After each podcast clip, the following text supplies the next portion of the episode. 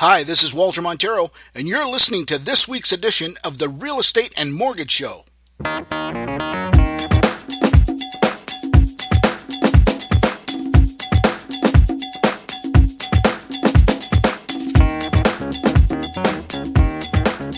Hey guys, welcome to today's episode of the Real Estate Mortgage Show. Today we're going to talk a little bit about reverse mortgages and what they are. Reverse mortgage is typically a mortgage that is taken out on a property, usually by somebody in the autumn years of their life, 55 years old and older, where they can take out this mortgage and not have to support it with any payments.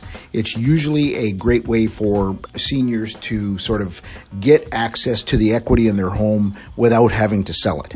So it can be a useful tool. It's certainly not for everybody, but it can certainly be for a few people. And what we found in our experience is that the two institutions that do it are Home Equity Bank and Equitable Bank. So they typically go to 55% of the value of the property and you don't have to support this property with any payments. So basically what happens is the interest and the interest plus the amount you borrowed becomes due and payable typically within a five year period. So your interest or the tab, I guess, gets paid at the end. What we've found is for these mortgages to be feasible, they usually have to be taken out by somebody that is a little bit older. I find personally to be able to access any kind of equity worth your worth its salt, you have to go at least 70 to 75 years old. And you don't have to support it with any payments. And obviously it's a great way to supplement your retirement. Some people will actually argue and say they don't like the reverse mortgage. And I certainly understand that it, they are not for everybody.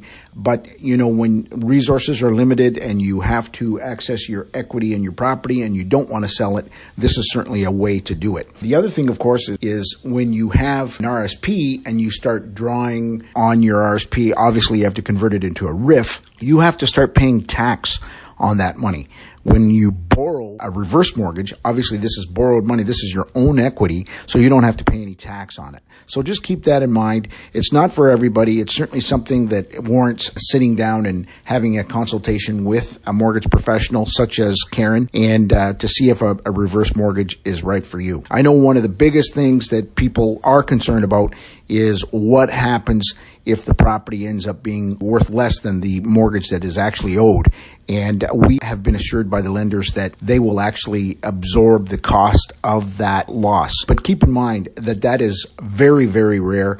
In fact, you know, when they're only lending to a maximum of 55%, keep in mind that your property over the time that you occupy it also continues to go up. So it, the instances in that happening, the chances of it happening are very, very slim. Anyway, just a little bit to uh, know about again in uh, what's available in the mortgage market. And if you think that uh, you are a candidate for a reverse mortgage or you have a friend or family member that uh, might be, by all means, feel free to reach out to us anytime. Thanks again for listening to this week's episode of the Real Estate Mortgage Show. If you have any real estate questions, please direct them to me at 519 624 9222 or walter at maximumresults.ca, or you can find me online at www.cambridgehouses.com.